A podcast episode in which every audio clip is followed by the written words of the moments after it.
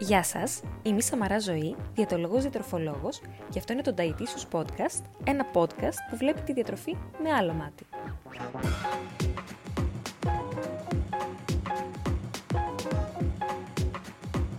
Στόχος μου είναι μέσα από κάθε επεισόδιο του Dietitious Podcast να ταυτιστείτε, να διαφωνήσετε, να προβληματιστείτε και να εμπλουτίσετε τις γνώσεις σας για τη διατροφή.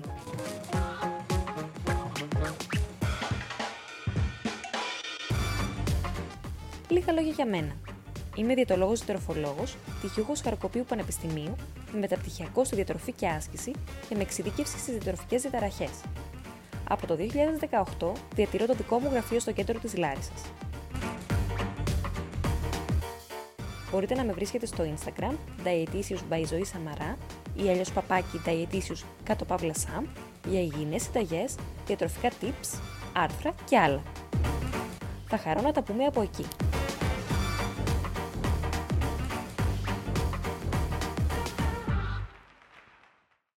Γεια σας, σε ένα ακόμα επεισόδιο του Date Issues Podcast. Στο σημερινό επεισόδιο έχω τη χαρά και την τιμή να έχω μαζί μου έναν συνεπίθετο διατολόγο, διατροφολόγο, τον Γιάννη Σαμαρά, τον οποίο γνώρισα μέσω Instagram. Είναι από τα καλά που κάνει το Instagram. Έχω, έχω γνωρίσει πολλούς αξιόλογους συναδέλφους. Ε, ο Γιάννης Σαμαράς είναι διατολόγος διατροφολόγος τελειόφυτος του Διεθνούς Πανεπιστημίου Θεσσαλονίκης ε, κάνει τώρα την πτυχιακή το πότε μου είπε. Ε, πάσχει από σαχαρό διαβήτη τύπου 1 και έχει μία σελίδα στο Instagram, το Diab κάτω παύλα eat κάτω παύλα is, που αξίζει να πάτε να το δείτε. Έχει πολλές πληροφορίες σχέση με το διαβήτη, με όλους τους τύπους διαβήτη, αλλά και γενικότερες διατροφικές πληροφορίες. Δεν μένει μόνο σε αυτό το κομμάτι. Ε, εμένα μου άρεσε πάρα πολύ γιατί αναλύει και προσωπικά κάποια θέματα, δηλαδή και εμπειρικά κάποια θέματα γύρω από το διαβήτη. Δεν μένει μόνο στο ενημερωτικό κομμάτι της θεωρίας δηλαδή, γιατί και εμείς οι διαιτολόγοι τα έχουμε μάθει θεωρητικά, αλλά αν δεν έχουμε αντιμετωπίσει περιστατικά αντίστοιχα, δεν ξέρουμε το πρακτικό κομμάτι που είναι πάρα πολύ σημαντικό στο διαβήτη. Οπότε Γιάννη, να σε καλησπερίσω. Καλησπέρα Ζωή. Ευχαριστώ πάρα πολύ για αυτή την πρόσκληση. Εγώ. Ε, και ευχαριστώ πολύ για τα καλά σου λόγια σχετικά με, το, τη σελίδα που, έχουμε ξεκινήσει, που έχω ξεκινήσει προσωπικά στο Instagram. Ε, και εγώ σε εκτιμώ γιατί είναι η προσέγγιση σου διαφορετική πάνω στο θέμα της διατροφής. Ε, όπως έχουμε πει κατά καιρούς ότι δεν ε, ανεβάζεις μόνο τα τυπικά θέματα, ούτε μόνο συνταγές. Ε, ναι, και... καταλάβει λίγο ότι σε έχουν κουράσει. Ναι. Ε, εντάξει, το αβοκάντο πάντως, όπως είχαμε συζητήσει στην αρχή, είναι λίγο μια ιδιαίτερη περίπτωση για μένα, καθώς δεν το πολύ τρώω. Ναι. Αλλά ε, όπως έχει αποδειχθεί και σε βιβλία που έχω διαβάσει, άτομα τα οποία έχουν το ίδιο επίθετο ή την ίδια πάθηση, ε, έχουν περισσότερες πιθανότητες να έρθουν πιο κοντά μεταξύ τους, γιατί βρίσκουν ένα κοινό σημείο, καθώς ναι. επίσης και στην Αμερική, είναι πολλοί αυτοί που παντρεύονται επειδή έχουν το ίδιο επίθετο. Δηλαδή είναι τόσο δυνατό αυτό. Αλήθεια. δεν είναι απλά σε φιλία. Ναι, ναι, ναι. Για να διαονιστεί το όνομα, ας πούμε. Ε, ναι, ε, αυτό ίσως. Ναι, ε, ναι. Και πόσο μάλλον με το διαβήτη από τη στιγμή που ξεκίνησε η όλη διαδικασία με τη σελίδα. Ε, πραγματικά εγώ όποιος έχει διαβήτη τον θεωρώ συνάδελφο, έτσι τον λέω. Ναι. Ναι, καταλαβαίνω. Και ερχόμαστε πολύ εύκολα κοντά. Ναι. Για πες μας Γιάννη, εσύ πότε, πότε διαγνώστηκες με το διαβήτη τύπου 1? Εγώ διαγνω... διαγνώστηκα στις 4 ε, Τρίτου του 2015. Σε λίγο καιρό έχω τα, την Diaversary, έτσι λέγεται στα αγγλικά, όπου είναι τα γενέθλια ε, στο διαβήτη. Και αρχικά ήταν μια περίεργη, να το πω, κατάσταση γιατί δεν γνώριζα τι έχω, δεν ήξερα τι είναι αυτό, ε, τι είναι ο διαβήτης, σε τι με επηρεάζει, πώς προέκυψε, για ποιο λόγο και ήταν μια φάση που την πήρα πολύ αψήφιστα στην αρχή. Ε, μετά άρχισα να αντιλαμβάνομαι το τι συμβαίνει. Ε, Είχα ένα καλό γιατρό όμως στην αρχή, ο οποίος με βοήθησε πάρα πολύ και με ηρέμησε στην Κομωτινή. Μου εξήγησε πώς έχουν τα πράγματα, καθησύχασε και τους γονείς μου, που είναι πάρα πολύ σημαντικό αυτό. Και σιγά σιγά ήρθαν και τα υψηλά σάκχαρα τα οποία άρχισα να βλέπω πώς είναι, πώς είναι όταν τα νιώθεις, πώς είναι οι υπογλυκαιμίες. Θυμάμαι χαρακτηριστικά την πρώτη μου υπογλυκαιμία. Και από εκεί και πέρα πορευόμαστε με αυτό. Δεν, ε, δεν με έχει καταβάλει ψυχολογικά, παρά μόνο σε κάποιες φάσεις όπου χρειάζεται, όπως κάνει κύκλο η ψυχολογία, μια είσαι χαρούμενος, μια μπορεί να πέσεις. Σκέφτομαι γιατί σε μένα, αλλά κρατάει μόνο πέντε λεπτά και μου φεύγει μετά. Πολύ ωραία. Είσαι αισιόδοξος από τη φύση σου ή το έχεις αναπτύξει, βοήθησε και διαβήτης εκεί; Ε, φταίνε πάρα πολύ οι γονείς μου σε αυτό, στο ότι είμαι αισιόδοξος. Ε, πολλές φορές οι γονείς μπορεί να λένε κάποια πράγματα τα οποία δεν αντιλαμβάνονται ότι μπορεί να έχουν μεγάλη βαρύτητα. Μπορεί αυτά να είναι άσχημα, μπορεί να είναι και καλά. Ε, δεν έχει σημασία. Αλλά σε ένα παιδί περνάνε ως μαθήματα. Εμένα ο πατέρας μου συγκεκριμένα μου έλεγε από μικρό παιδί, και αυτό το λέω σχεδόν πάντα όταν μιλάμε για τέτοια θέματα, ε, μου έλεγε από μικρό παιδί όταν έπαιζα κάτι και έπρεπε να φύγουμε, Γιάννη, δεν πειράζει, θα το χαλάσεις τώρα, άφησε το όμως, γιατί πρέπει να πάμε στη δουλειά μας και την επόμενη φορά θα παίξεις καλύτερα, θα το φτιάξει πιο καλό το παιχνίδι σου. Αυτό εμένα όμως μου έμεινε. Για κάθε φορά που μου το έκανε αυτό το πράγμα, άσχετα που το χρησιμοποιούσα δικαιολογία, εγώ περισσότερο χαιρόμουν γιατί την επόμενη φορά θα παίξω πιο καλά, παρά στην χωριό μου που άφηνα το παιχνίδι μου. Οπότε έτσι και στην ψυχολογία και, στα, και στο σάκαρο μου, όταν βλέπω ότι είναι χαμηλά ε, ή πολύ υψηλά, λέω εντάξει τι έκανα λάθος, να το κάνω την επόμενη φορά καλύτερα για να μπορέσουμε να συνεχίσουμε πιο όμορφα. Τέλεια, πολύ ωραία.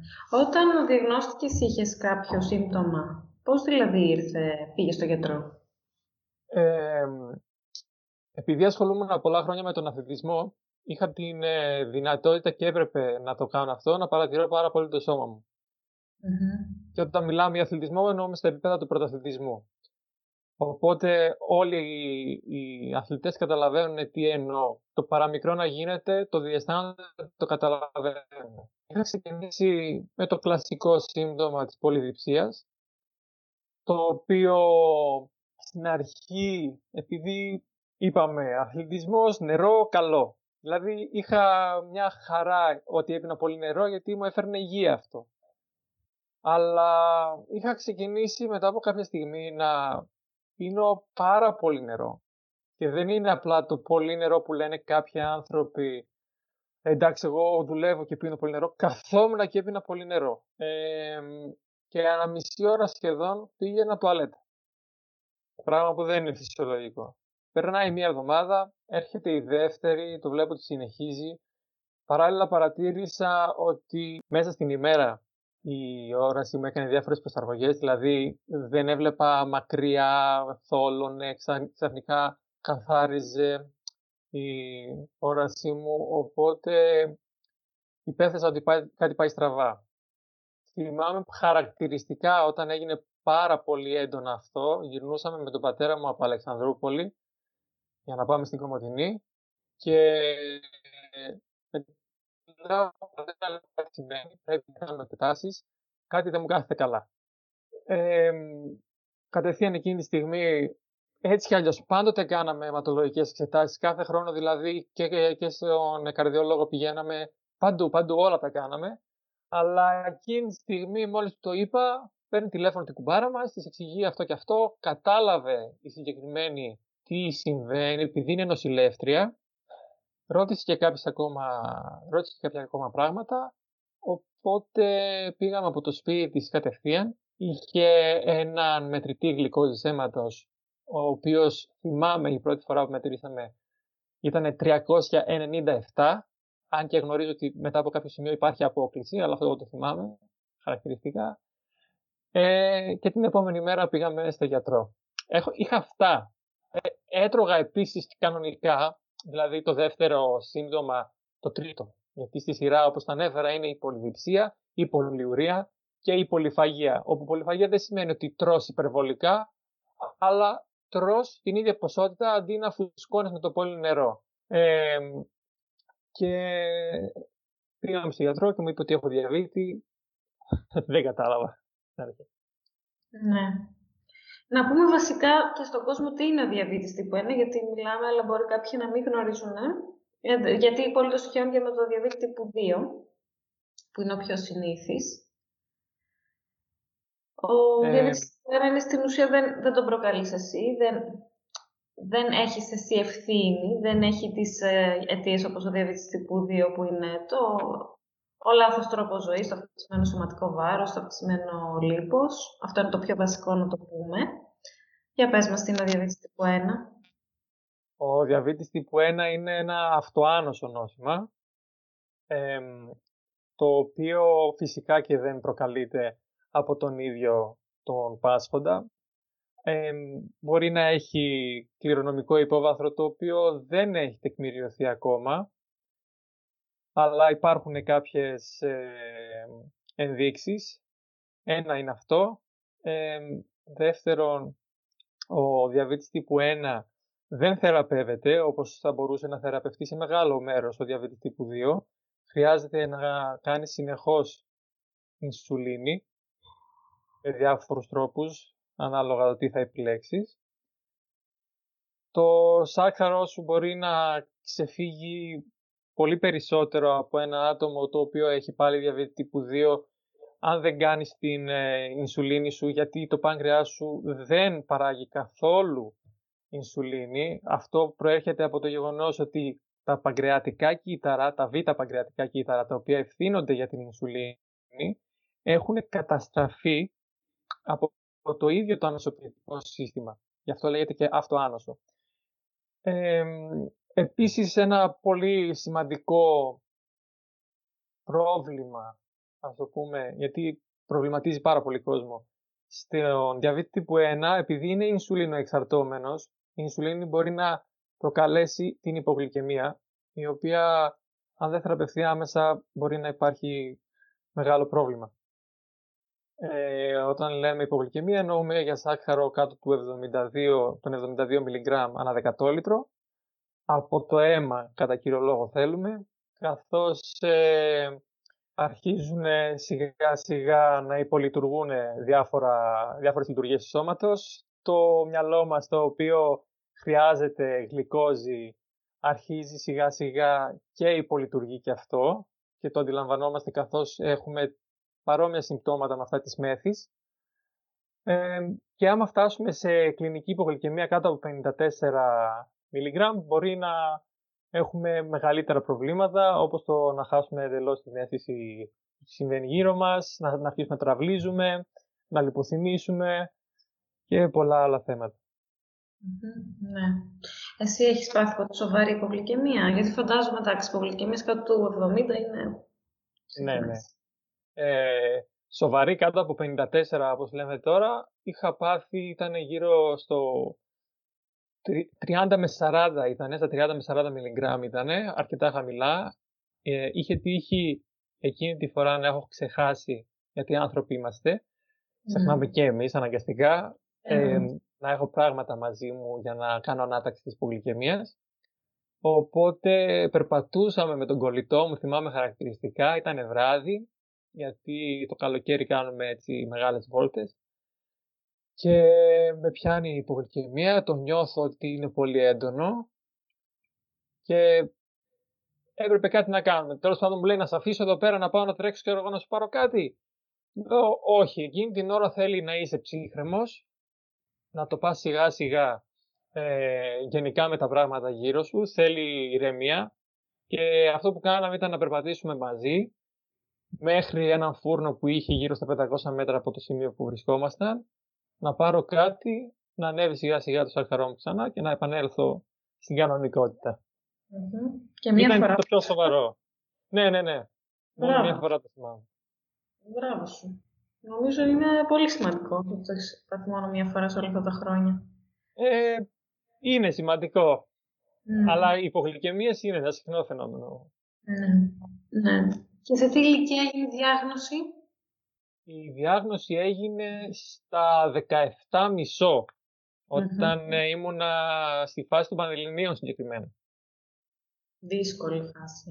Ναι, δύσκολη φάση. Ε, αρκετό στρες και διάφοροι άλλοι παράγοντες οι οποίοι μπορεί να επηρεάσουν εκείνη την ε, κατάσταση. Κυρίως πυροδοτείται λόγω στρες. Δηλαδή, όχι ότι δεν θα γίνει έτσι κι αλλιώς κάποια στιγμή στη ζωή. Δηλαδή, είναι προκαθορισμένο να συμβεί. Είναι γενετικά προκαθορισμένο, όπως μου το είχε πει ο γιατρός. Το ότι συνέβη εκείνη τη στιγμή, ίσως φταίει το ότι πυροδοτήθηκε από το στρες. Ναι. Κατά πάσα πιθανότητα οφείλεται σε αυτό. Ναι. Ναι, ναι. Είχες αρχικά κάποια εκπαίδευση σε σχέση με τα ισοδύναμά σου, με το πώς θα χειριστείς όλη την κατάσταση; Είχαν και οι γονείς σου, φαντάζομαι. Ε, η αλήθεια είναι ότι οι γονείς μου με αφήσαν εντελώς ε, σε αυτό το χειριστό μόνο. Είχαν αυτή την οδηγία από τον γιατρο Και ήταν αρκετά σημαντικός γιατί ε, αρκετά σημαντική συμβουλή αυτή, αρκετά σημαντικός ε, παράγοντας να με βοηθήσει και εμένα. Ε, τους είπε χαρακτηριστικά ότι ο διαβήτης είναι δικό μου θέμα και δεν χρειάζεται να τους αφορά γιατί αν μπαίνουν στη διαδικασία να με ρωτάνε συνεχώς πώς είναι το σαχαρό μου, γιατί είναι το σαχαρό μου έτσι, ε, μέτρα το ένα, μέτρα το άλλο, θα με άγχωνε περισσότερο αυτό. Θα ένιωθα πιο άσχημα, οτιδήποτε, δεν θα ήμουν ε, τόσο άνετος. Ε, δεν ε, μου έδωσε ο γιατρός κάποιες συγκεκριμένες οδηγίες, πολύ θεωρητικά μου ανέφερε κάποια πράγματα, μου έδωσε όμως τον οδηγό της ελληνικής διαβητολογικής εταιρείας, ο οποίος περιέχει πολλά προϊόντα και τον τρόπο που θα πρέπει να, τα, να μετράς το λίπος, πρωτεΐνες και τους υδατάνθρακες που μας ενδιαφέρουν περισσότερο. Κάτι που όταν το διάβασα με βοήθησε αρκετά στο να αντιληφθώ τα πράγματα, πώς πρέπει να τα χειριστώ. Ναι. Και να πούμε βασικά, τα πιο βασικά πράγματα που μπορεί πολύ να τα γνωρίζουν ότι αυτό που μας ενδιαφέρει, αυτό που είπες και εσύ στην αρχή βασικά, είναι ότι δεν παράγεται η ινσουλίνη καθόλου στο διαβήτη τύπου 1 από τα β' κύτταρα του παγκρέατος, οπότε πρέπει κάπως εξωγενώς να τη λάβει το άτομο, γιατί αν δεν λάβει την ινσουλίνη, πολύ πιθανό να πεθάνει μετά από ένα διάστημα. Πολύ πιθανό, σίγουρα θα πεθάνει μετά από ένα διάστημα. Ναι, ναι, ναι. Είναι βλάβες στο σώμα. Οπότε... Ε, ναι. Να αναφέρω κάτι πολύ σημαντικό σε αυτό γιατί πρόσφατα ανέβασα μια δημοσίευση ε, πάνω στο τι ακούμε εμείς τα άτομα που έχουμε διαβήτη, κυρίως διαβήτη τύπου 1, από φήμες, από μύθους, από διάφορα. Το χειρότερο από όλα είναι αυτό που ακούμε πολλές φορές το δεν είναι κάτι σοβαρό ο διαβήτης. είναι πολύ άσχημο αρχικά να ακυρώνεις την προσπάθεια και τον κόπο που καταβάλει κάποιος μέσα σε μία μόνο πρόταση. Δηλαδή, τα, τα χαλάς όλα και στην ψυχολογία και στο μυαλό του. Επίσης, ο διαβήτης προκαλεί περισσότερους θανάτους από τον καρκίνο του μαστού και το AIDS αθρηστικά. Γιατί αυξάνει τις πιθανότητες καρδιακού επεισοδίου με διάφορους τρόπους. Οπότε είναι μια πάθηση εξίσου σοβαρή όσο αυτές τις δύο ασθένειες που ανέφερα, ε, το AIDS και τον καρκίνο του μαστού. Και το καλό είναι όμως πως ο κίνδυνος μειώνεται σημαντικά όταν επιτυγχάνουμε μια καλή ρύθμιση, Έτσι. καλή γλυκοζηλιωμένη, ε, με έναν ε, στόχο όπου είναι έναν χρόνο εντός στόχου, δηλαδή μεταξύ του 80 και 180 μιλιγκράμμ ανά 100 λίτρο, που μας ενδιαφέρει περισσότερο πλέον από τη γλυκοζηλιωμένη, και γενικά μια καλύτερη ζωή. Έτσι ναι. μόνο θα μειώσουμε το ρίσκο. Ναι. Ναι, εγώ θεωρώ ότι βλέποντας το από έξω, ότι ο διαβήτης και ειδικά ο διαβήτης τύπου 1 είναι από τις πιο δύσκολες ασθένειες που έχει να διαχειριστεί ένα άτομο, γιατί παίρνει πάνω του πάρα πολύ μεγάλο μέρος της διαχείρισης της νόσου. Δηλαδή, σε άλλες νόσους δεν έχουμε αυτό, να κάθεται το άτομο να, να εκπαιδεύεται στο να μετράει ισοδύναμα, στο πώς η ινσουλίνη αντιστοιχεί σε ένα ισοδύναμο υδατάνθρακα, στο τι θα κάνω γενικώς με ένα γεύμα περίπλοκο. Δηλαδή, ε, πρέπει να κάτσεις να διαβάσεις ώρες στην αρχή για να καταλάβεις πώς θα το διαχειριστείς όλο αυτό. Α, ακριβώς ε, αυτό, γιατί ουσιαστικά πας στο γιατρό και σου δείχνει κάποια πράγματα, σου εξηγεί κάποια πράγματα και πρέπει να τον επισκέπτεσαι τακτικά. Όταν έχεις, τάξη, όταν έχεις πρωτοδιαγνωστεί, πρέπει mm. ανά περίπου τρεις μήνες να πηγαίνεις να συνεννοείστε για κάποια πράγματα, για το τι πρέπει να αλλάξει. Μετά, τουλάχιστον ανά ένα εξάμεινο, πάλι θα πρέπει να υπάρχει μια επαφή. Το άτομο με διαβήτη πάει μεν στο γιατρό, αλλά κατά τα άλλα, όπως ανέφερες, τη διαχείριση την κάνει ε, εξ ολοκλήρου από μόνο του. Οπότε ο manager, το management, την διαχείριση όλη του πώς θα κυλήσει ε, η πάθηση του είναι καθαρά στο χέρι του και είναι από τις πιο δύσκολες δουλειές, αν μπορούσαμε να το χαρακτηρίσουμε έτσι, καθώς είναι 24 στα 7, δεν υπάρχει ρεπό, δεν υπάρχει άδεια, πρέπει να είσαι εκεί πέρα σε εγρήγορση, ακόμα και στον ύπνο σου, σαν να έχεις ένα παιδί. Ναι. Ναι, ναι, συμφωνώ. Και ποιοι τρόποι υπάρχουν για να ελέγχεις την ε, γλυκόζη αίματος; Πρέπει να, είπαμε, να παρέχεις στον οργανισμό εξωγενώς την ινσουλίνη. Την ινσουλίνη με ενέσεις συνήθως και πλέον ναι. υπάρχουν και οι αντλίε εδώ και πολλά Τι, εσύ τι έχεις δοκιμάσει, τι είναι πιο απλό, τι είναι πιο... Έχουν φαντάζομαι όλα τα συν και τα πλήν. Πρόσφατα μπήκα στη διαδικασία να δοκιμάσω μια αντλία ινσουλίνης. Ναι, το είδα στο Instagram σου, ναι. Ε, και γενικά έχω σκοπό να ασχοληθώ με διάφορες τεχνολογίες ε, που θα μπορέσουν να έρθουν στα χέρια μου, γιατί σκοπό έχω γενικά να προσπαθήσω να βοηθήσω οποιοδήποτε άτομο έχει διαβήτη, είτε έρθει σε μένα ως ε, ασθενής αργότερα για, για διατροφή είτε ο, γιατί θέλει να παρακολουθεί τη σελίδα μου και απλά θέλει να πάρει πληροφορίες. Οπότε θα δοκιμάσω όσα περισσότερα πράγματα πάνω σε τεχνολογίες μπορώ για να έχω ενήμερους ε, τους συνάδελφους διαβητικούς. Οπότε αυτό που λέγαμε τώρα σχετικά με το ποιο βολεύει περισσότερο είναι ανάλογα στον άνθρωπο. Ε, οι ινσουλίνες είναι το πολλαπλό σχήμα, σχήμα ενέσεων ινσουλίνης βολεύει αρκετά κάποιον ο οποίος έχει, κάποιον ο οποίος έχει αρκετά καλή ρύθμιση.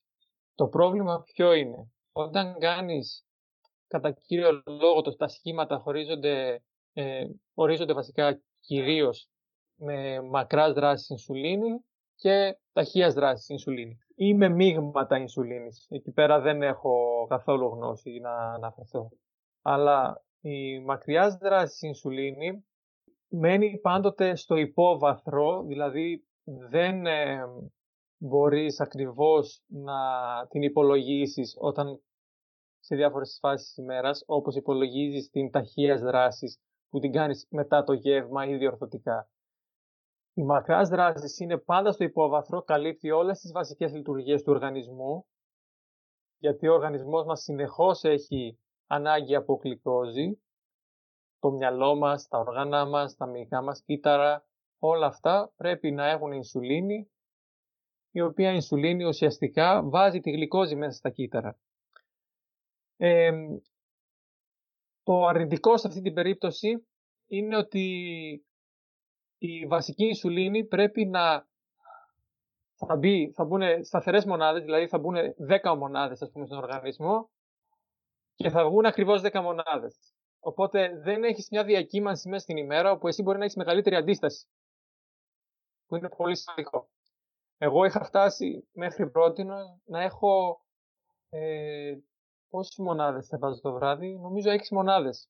6 μονάδες όταν το είπα στη γιατρό μου, γιατί όπως είπαμε, το, τη διαχείριση την κάνω εγώ, οπότε δεν χρειάζεται κάθε φορά που κάνω μια αλλαγή να την ε, αναφέρω στη γιατρό, παρά μόνο όταν βρισκόμαστε. Έξι μονάδες είναι τα παιδιά.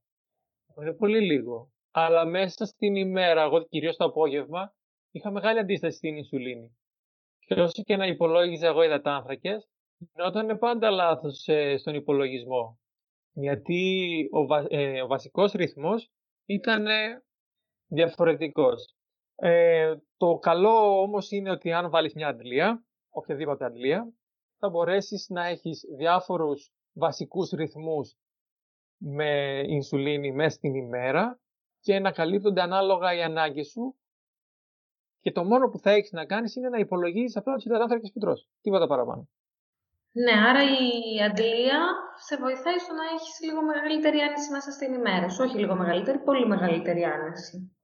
Ναι, ε, κυρίως αυτό. Ναι. Από την άλλη όμως ε, το αρνητικό της αντλίας είναι ότι πρέπει να την κουβαλάς πάνω σου ναι. και πολλοί άνθρωποι δεν θέλουν να φαίνεται αυτό το πράγμα. Δηλαδή πρόσφατα χθες συγκεκριμένα ε, είδα μια ανακοίνωση σε μια ομάδα με άτομα που έχουν διαβήτη από μια κυρία η οποία θέλει να βγάλει την αντλία που έχει αρκετό καιρό, χρόνια νομίζω. Και όταν τη ρώτησα εγκυκλοπαιδικά να μάθουμε τον λόγο που θέλει να το κάνει, ε, βάζω φορέματα και δεν θέλω να έρχονται και να με ρωτάνε τι είναι αυτό. Δεν θέλω να χρειάζεται να δώσω εξηγήσεις. Ναι. Το ίδιο μπορεί να ισχύει σε παιδάκια. Έτσι. Ή να έρθει ένα παιδάκι και να τραβήξει ξαφνικά τον καθετήρα της ε, αντλίας και να έχει πρόβλημα το παιδί που έχει διαβήτη. Ναι. Είναι διάφοροι παράγοντες που θα κάνουν το άτομο να κινηθεί σε αντλία ή στο πολλαπλό σχήμα ενέσεων ινσουλίνης. Ναι. Εντάξει, αυτό που, σε αυτό που βοηθάει η αντλία είναι ότι σου δίνει συνέχεια ενημέρωση για την γλυκόζη. Σου χτυπάει, ας πούμε, άμα έχεις πολυκαιμία κτλ. Βέβαια, υπάρχει και το σύστημα που μπορείς να τη μετρήσεις στη γλυκόζη. Που... Ναι, ναι, είναι ανάλογα το τι ε, θα πάρεις, ε, ποιον, ποιον, ε, ποια εταιρεία θα επιλέξεις και ποια τεχνολογία έχουν φέρει μέχρι στιγμής στην ε, Ελλάδα γιατί αυτά είναι θέματα τα οποία αργούν πάρα πολύ να εγκριθούν από τον ΕΟΠΗ, οι αντλίες. Μπορεί να έχεις μια αντλία η οποία έχει καταγραφέα, πράγμα που σημαίνει ότι σου δίνει κατευθείαν ένδειξη του τι συμβαίνει και με το σάχαρό σου και κατευθείαν μπορείς να κάνεις εσύ μετά την ε, κίνησή σου ως προς την ινσουλίνη που θα δώσεις ή μπορεί ακόμα και να κάνει αυτόματες διορθώσεις. Αν δει ότι πηγαίνεις πολύ ψηλά να σου δώσει ινσουλίνη, αν δει ότι πέφτεις, να σου τη σταματήσει.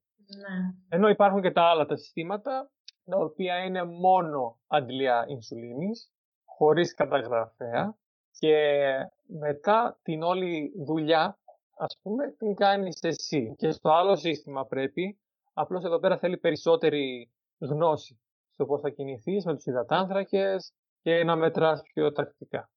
Ναι. Ναι. Και εσύ, ok, okay, σου έδωσε ο γιατρός σου αυτό το φυλλάδιο και μπόρεσες και τα διάβασες και όλα και κατάλαβες.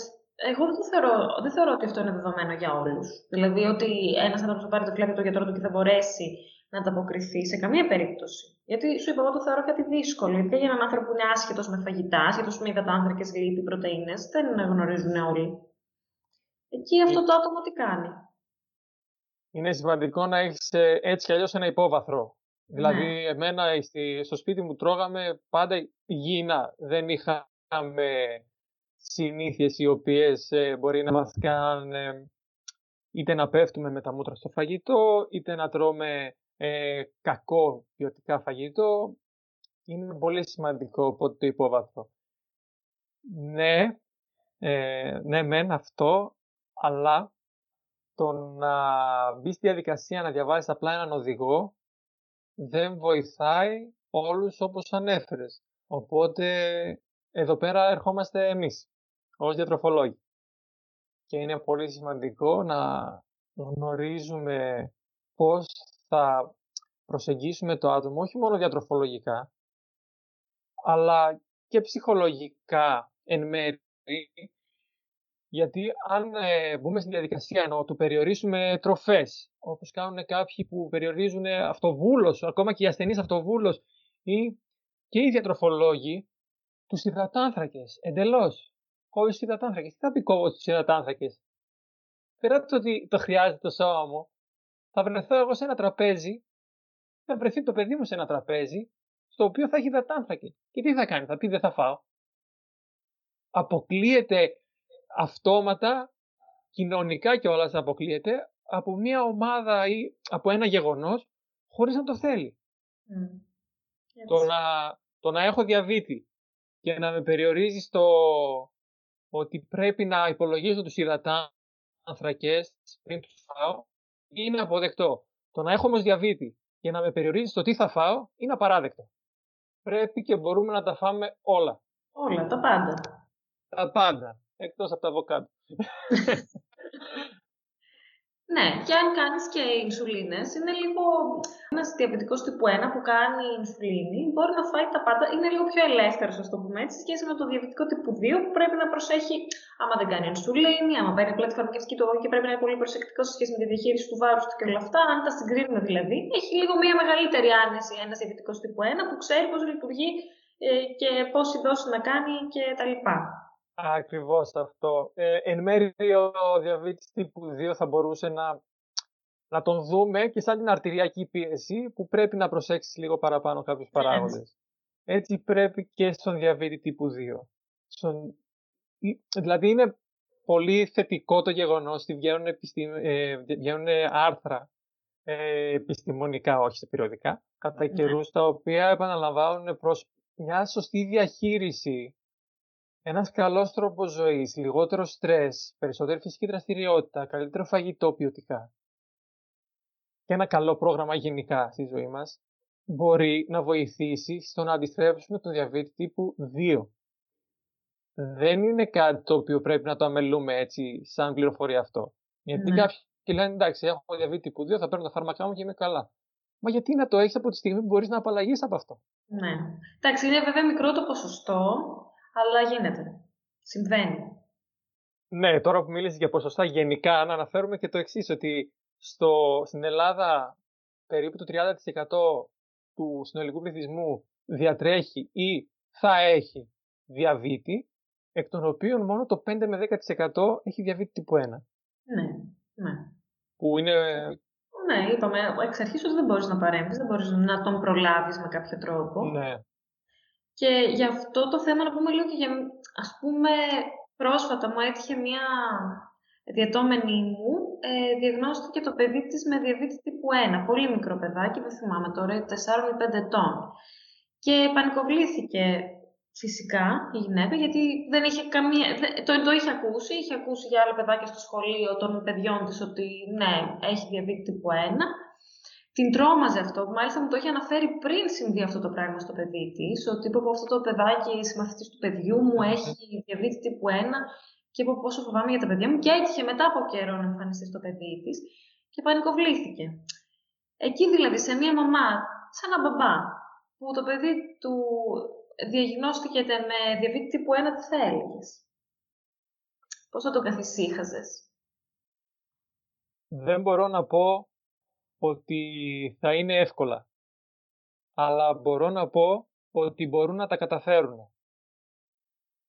Το, το παιδί τους θα έχει μια αντίδραση, εξαρτάται και την ηλικία. Ναι. Γιατί εγώ μπορεί να ήμουν παιδί θεωρητικά και βάσει νόμου όταν ε, διαγνώστηκα, αλλά είχα μεγαλώσει. Ήμουνα, είχα ξεφύγει από το πεδίο των διαφόρων ε, καταστάσεων οι οποίες μπορεί να προκαλέσουν επιπλοκές στο διαβήτη μου.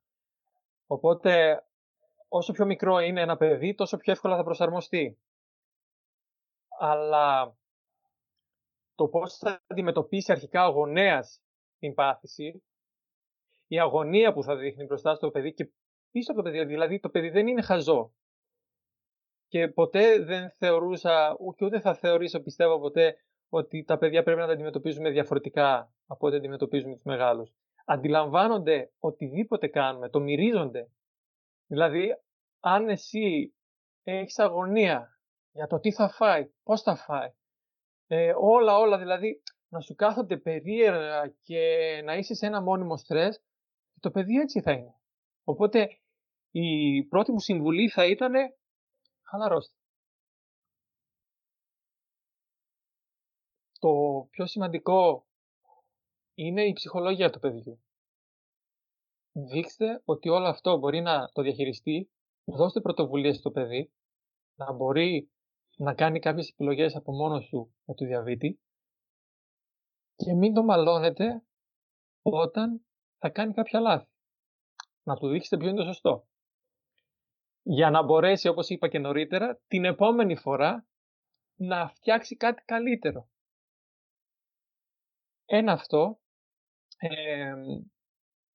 κάτι άλλο το οποίο θα μπορούσα να συμβουλεύσω γενικά σε γονείς είναι να μην εμπιστεύονται άτομα τα οποία δεν είναι εξειδικευμένα. Να μην ακούνε δεξιά και αριστερά διάφορους μύθους που ακούγονται σχετικά με τις κανέλες που λένε κάποιοι, ε, γιατροσόφια, χίλια δύο. Ακολουθήστε τις συμβουλές του γιατρού σας. Ακολουθήστε τις συμβουλές του γιατροφολόγου σας που είναι πολύ αναγκαία η συμβολή του σε τέτοια περίπτωση, ειδικά στα παιδιά και γενικά στους μεγαλύτερους, αλλά ειδικά στα παιδιά. Και όσο μπορούν να ε. διαβάσουν και οι ίδιοι μόνοι τους, να, να διαβάσουν για να μπορέσουν να καταλάβουν τι συμβαίνει. Θέλει πολύ μελέτη. Ακριβώς, ακριβώς. Και εγώ, και εγώ αυτό παρατηρώ. Δηλαδή, μπορεί να έχω πάρει κάποια πράγματα και από τη σχολή και από μόνος μου που διάβασα. Κάθε φορά που διαβάζω κάτι ακόμα, ησυχάζω λίγο περισσότερο. Ναι, ναι, αυτό. Και ας είναι, και ας είναι κάτι το οποίο μπορεί να μου λέει ότι ε, αυξάνεται το ρίσκο για κάποιο λόγο, για κάποια άλλη πάθηση. Ησυχάζω λίγο παραπάνω. Δηλαδή η γνώση είναι δύναμη και η δύναμη αυτή που κατέχουμε μετά από τη γνώση είναι η ηρεμία. Ναι. Χρειάζεται πάρα πολύ. Ναι. Οπότε ναι, σε ένα νέο γονέα που έχει το παιδάκι του διαβήτη τύπου 1 και εγώ αυτό θα έλεγα να ηρεμήσει. Όλα, πόσοι άνθρωποι έχουν διαβίτη τύπου 1 και μπορούν και ζουν μέχρι τα βαθιά γεράματα. Απλά θέλει ηρεμία να καθίσουν να διαβάσουν, να μιλήσουν με τον γιατρό, να βρουν έναν διατολόγο που γνωρίζει για το διαβήτη, να τους εκπαιδεύσει, να καθίσουν όμως, το λέω και το ξαναλέω, να μελετήσουν πάρα πολύ, γιατί όταν αυτό που είπα και πιο πριν είσαι άσχετος με τα φαγητά, με, με τα συστατικά των φαγητών, πρέπει να καθίσεις και να διαβάσεις αυτό τον ε, οδηγό της ελληνικής ετροφολογικής εταιρείας, διαβητολογικής εταιρείας, που είναι πολύ κατατοπιστικός σχετικά με αυτό, γιατί δεν γίνεται αλλιώς, θα είναι χαμένοι. Και το κακό που κάνουν μπορεί και εσύ να το βλέπεις, όχι μόνο γονείς, και άτομα που πάσουν από διαβήτη που είναι, πολλά πράγματα κάνουν εμπειρικά, οπότε δεν καταλήγουν στο βέλτιστο δυνατό αποτέλεσμα. Ναι, έχω περάσει και εγώ από αυτό το σημείο και είναι άσχημο. Δεν ναι. βοηθάει γιατί δεν μπορείς να διακρίνεις για ποιο λόγο υπήρξε μια μεταβολή είτε απότομη είτε πιο ήπια προς τα πάνω ή προς τα κάτω. Δεν μπορείς να, να παρατηρήσεις το τι γίνεται ουσιαστικά. Και αν δεν μπορείς να παρατηρήσεις, δεν μπορείς να διορθώσεις. Ναι, αυτό ακριβώς. Κάνεις πράγματα εμπειρικά, οπότε επαναλαμβάνεις τα ίδια λάθη συνήθως. Ναι, έτσι ναι. ακριβώς είναι. Επίσης, ένα άλλο που είπαμε σχετικά με την ηρεμία είναι και το ότι πολλοί γονείς αποκλείουν από μόνοι τους τα παιδιά τους από κάποιες δραστηριότητες τις οποίες θα μπορούσαν να κάνουν. Πολύ σημαντικό αυτό που λες, ναι. Πάλι δηλαδή απομονώνουμε το παιδί και το κάνουμε να νιώθει διαφορετικό. Εντάξει, ο, ο διαβήτης είπαμε είναι μια σοβαρή πάθηση. Αλλά ρε παιδιά, διαβήτη έχουμε, δεν, δεν έχουμε ούτε κάποιο κομμένο άκρο να μην μπορούμε ξέρω, να τρέξουμε. Που ακόμα και έτσι υπάρχουν άνθρωποι που τα καταφέρουν και τρέχουν. Βρίσκουν τρόπο. Μην αποκλείουμε τα παιδιά από μόνοι μας και τα κάνουμε να νιώθουν διαφορετικά. Δεν είναι διαφορετικά τα παιδιά μας. Mm.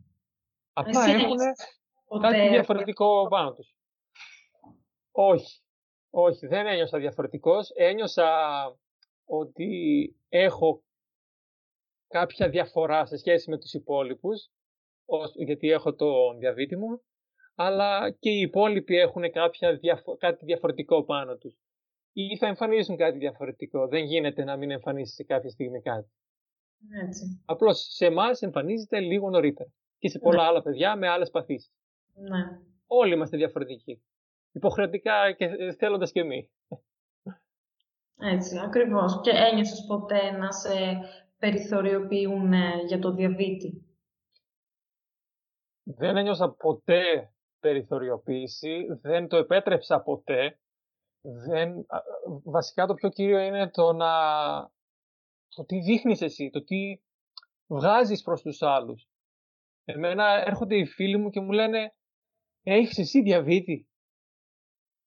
Πώς γίνεται αυτό, αφού είσαι συνέχεια στην τζίτα, είσαι από εδώ, είσαι από εκεί, πάνω στα βουνά, μέσα στη θάλασσα, παντού τριγυρνάς. Δηλαδή, δεν, τους, δεν, δεν έχω δώσει σε κανέναν το περιθώριο να μπορέσει να με περιθωριοποιήσει. Πραγματικά. Έχω δεχθεί, ε, ας πούμε, ρατσισμό μόνο σε μια περίπτωση γιατί ήταν παθολογική κατάσταση. Το άτομο αυτό πραγματικά εύχομαι να μην συμβεί τίποτα ούτε σε αυτό, ούτε στα παιδιά του, ούτε σε κανέναν, να μην νιώσει ότι ένιωσα. Ε, δεν με ενόχλησε φυσικά το ότι μου απευθύνθηκε με αυτόν τον τρόπο και έτσι ρατσιστικά. Περισσότερο με, με ενόχλησε το γεγονός ότι μίλησε και για τους γονείς μου, που αυτό παραπάει. Δηλαδή υπάρχουν κάποιες κόκκινες γραμμές που δεν μπορείς να τις πατάς. Ε, να αναφέρουμε και αυτό που είχαμε συζητήσει κάποια στιγμή για τον στιγματισμό ναι. και ανέβη πρόσφατα από ένα πολύ αξιόλογο περιοδικό από άτομα με διαβήτη για άτομα με διαβήτη, το γλυκούλι.gr και αφορούσε μια έρευνα που έγινε στην Αγγλία σχετικά με το στιγματισμό σε άτομα, σε παιδιά με διαβήτη και τους γονείς. Λοιπόν, διαβάζω χαρακτηριστικά. Λέει το στίγμα του διαβήτη αφορά 76% των ατόμων που πάσχουν από διαβήτη τύπου 1 και το 83% των γονιών που μεγαλώνουν παιδί με διαβήτη τύπου 1. Δηλαδή, είναι μεγαλύτερο το στίγμα στους γονείς παρά στα παιδιά. Η πλειοψηφία των ανθρώπων που πιστεύουν ότι ο διαβήτης τύπου 1 συνδέεται με κοινωνικό στίγμα αναγνώρισαν τρεις κορυφαίους παράγοντες του στίγματος. Την αίσθηση της αποτυχίας ως προς τις ατομικές υποχρεώσεις, την αίσθηση ότι αποτελούν βάρος για την κοινωνία και την αίσθηση ότι έχουν κάποιο ελάττωμα του χαρακτήρα. Και λέει μια μητέρα χαρακτηριστικά. Ανατριχιάζω καθώς διαβάζω αυτά τα πορίσματα. Αυτό σημαίνει ότι ο γιος μου αισθάνεται ότι είναι αποτυχημένος όταν τα σάκχαρά του δεν ελέγχονται. Εγώ ξέρω ότι σαν μητέρα και σαν άνθρωπος που τον φροντίζει αισθάνομαι αποτυχημένη όταν η γλυκοζηλιωμένη του δεν είναι αυτή που ήλπιζα ότι θα ήταν. Αισθάνεται ότι είναι βάρος στην κοινωνία στο σχολείο του, στην οικογένειά του. Ελπίζω πως όχι. Με τα βίας διαβάζω αυτόν τον τελευταίο παράγοντα στίγματος. Ε, αισθάνεται ότι έχει ελάττωμα στο χαρακτήρα του απλά και μόνο επειδή έχει διαβήτη τύπου 1. Αισθάνομαι έναν κόμπο στο λαιμό. Χαρακτηριστικά λόγια μητέρας και δεν μου κάνουν καθόλου εντύπωση. Θα έχεις αισθανθεί και εσύ γι' αυτό; Ε, όχι. Δεν, ε, δεν είναι ότι τα έχω αισθανθεί, αλλά έχω μιλήσει με αρκετό κόσμο. Ναι. Έχω συναναστραφεί και από κοντά και λόγω της σελίδας με διαφόρους ε, και οι απόψεις είναι πολύ κοντά σε αυτές και η ανησυχία για τα παιδιά είναι πολύ μεγάλη. Θεωρείς ότι και ο κόσμος μπορεί να κάνει ένα άτομο διαβητικό τύπου 1 αισθανθεί έτσι ή από μόνο το αισθάνεται λόγω της όλης κατάστασης; Είναι και τα δύο. Ναι. Είναι, και τα δύο. είναι αυτό που είπα πριν ότι το κατά πόσο θα αφήσεις κάποιον να σε περιθωριοποιήσει ή να σε κάνει να νιώσεις άσχημα ή οτιδήποτε. Ναι. Αν αφήνεις τον περίγυρό σου να σε, να σε κόβει από το να φας, ξέρω κάτι που έχει ζάχαρη, γιατί πιστεύουν πολλοί ότι μόνο ότι έχει ζάχαρη σου ανεβάζει το σάχαρο. Τα γλυκά για παράδειγμα. Δεν γνωρίζουν ότι εσύ μπορεί να, του, να τον αποτρέψεις από το να φάει ζάχαρη, αλλά μετά που του βάζεις πατάτες να φάει ή ρύζι, πάλι θα τον εβάσεις στο σάκχαρο. Ε, το να τον αποκλείς πάλι έτσι από κάποια πράγματα από τις εξόδους. Δεν θα τον καλέσω τώρα γιατί μπορεί να το ζάχαρό του να έχει θέμα, ξέρω εγώ, μην το φέρω σε δύσκολη θέση. Mm. Ε, διάφορα τέτοια. Οπότε ξανά είναι ξεκάθαρα και πρώτα απ' όλα στο άτομο που έχει διαβήτη. Κατά πόσο επιτρέπει να συμβαίνει αυτό. Άμα δεν το επιτρέπει να συμβαίνει, δεν θα, του, δεν θα τον αντιμετωπίσουν και οι άλλοι διαφορετικά. Έτσι, αυτή είναι η προσέγγιση μου, αυτό πιστεύω εγώ. Θέλει μια αυτοπεποίθηση δηλαδή. Και η γνώση φέρνει την αυτοπεποίθηση. Mm-hmm. Εσύ πότε ένιωσες αυτοπεποίθηση σε σχέση με τον τρόπο που διαχειρίζεται το διαβήτη; Τους πρώτους τρεις μήνες φοβόμουν να φανερώσω στον κόσμο ότι έχω διαβήτη. Δεν ξέρω γιατί πραγματικά και οι γονείς μου τους φάνηκε πολύ περίεργο αυτή, αυτή η συμπεριφορά μου, αυτή η στάση μου. Όταν κατάλαβα ότι εντάξει, ουσιαστικά δεν ευθύνομαι εγώ, δεν θα γίνει και τίποτα, ήταν στην, την στιγμή που χρειάστηκε να το επικοινωνήσω με κάποιους καθηγητές μου στο σχολείο, να τους πω ότι έχω διαβήτη και όσο περνούσε η ώρα και το έλεγα από το ένα άγνωστο άτομο, άγνωστο θεωρητικά, ε, που δεν ήταν στον κύκλο μου, δεν ήταν ο φίλος μου, δεν ήταν κάποιος συγγενής μου. Όσο περνούσε η ώρα και το έλεγα από το ένα άτομο στο άλλο, τόσο συνειδητοποιούσα ότι έλα εντάξει δεν είναι τίποτα, θα το πω και στον άλλον. Θα το πω και στον άλλον. Και έτσι μου φύγε μέσα σε πολύ λίγο χρόνο. Αλλά υπάρχουν πολλοί άνθρωποι οι οποίοι ζουν ε, στο καβούκι τους πραγματικά. Είναι κλεισμένοι στο διαβήτη τους. Δεν το ξέρει κανένας άλλος. Φοβούνται ναι. να το πούν πολλοί γονείς. Ναι. Εντάξει, αυτό έχει σχέση και με άλλα χαρακτηριστικά του ατόμου, φαντάζομαι, και σε άλλους τομείς της ζωής του μπορεί ένα άτομο να είναι έτσι. Οπότε ναι. το διαβήτη να το διαχειρίζεται έτσι. Εννοείται ο καθένας μπορεί και, ο καθένας μπορεί και πρέπει να το διαχειριστεί το θέμα όπως θέλει και επιθυμεί. Δεν, ε, δεν μπορώ εγώ να πω σε κάποιον Α. και πες το όπως έκανα εγώ με τη σελίδα. Μπορείς να κάνεις ό,τι θέλεις. Αρκεί αυτό να εξυπηρετεί θετικά την ψυχολογία σου. Ναι, έτσι ακριβώς. Ό,τι λειτουργεί καλύτερα για τον καθένα. Έτσι. Ναι. Και εσύ πόσο εύκολα ε, έμαθες από την πρώτη στιγμή που διαγνώστηκες μέχρι πότε, πότε ήταν δηλαδή εκείνη η φορά που είπες τώρα ξέρω πώς να κάνω τις ενέσεις μου, πώς να υπολογίζω τη ισοδύναμά μου, πριν πας εννοείται στη σχολή εννοώ. Ε, είναι μια δύσκολη συζήτηση αυτή. Ναι.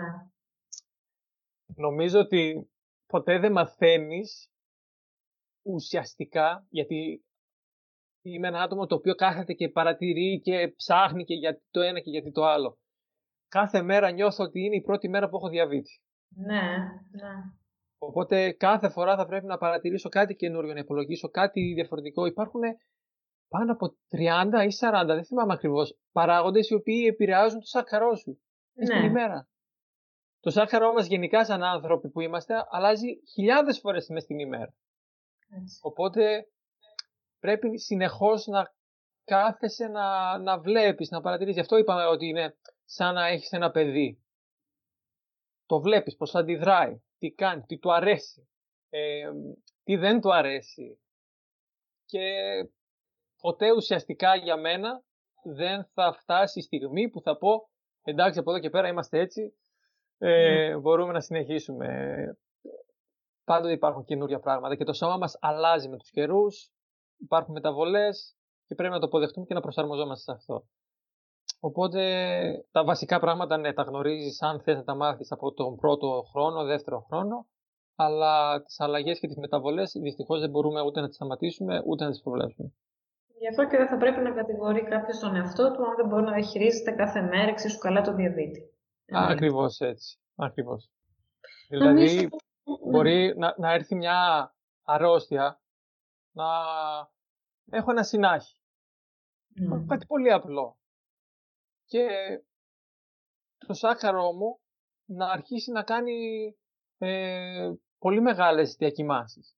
Χωρίς ε, προφανή λόγο και αιτία, γιατί εγώ μπορεί να μην το έχω αντιληφθεί εγώ, ότι ακόμα έχω το συνάχη. Μπορεί να μην έχει εμφανιστεί, δεν να μην έχουν εμφανιστεί τα υπόλοιπα συμπτώματα.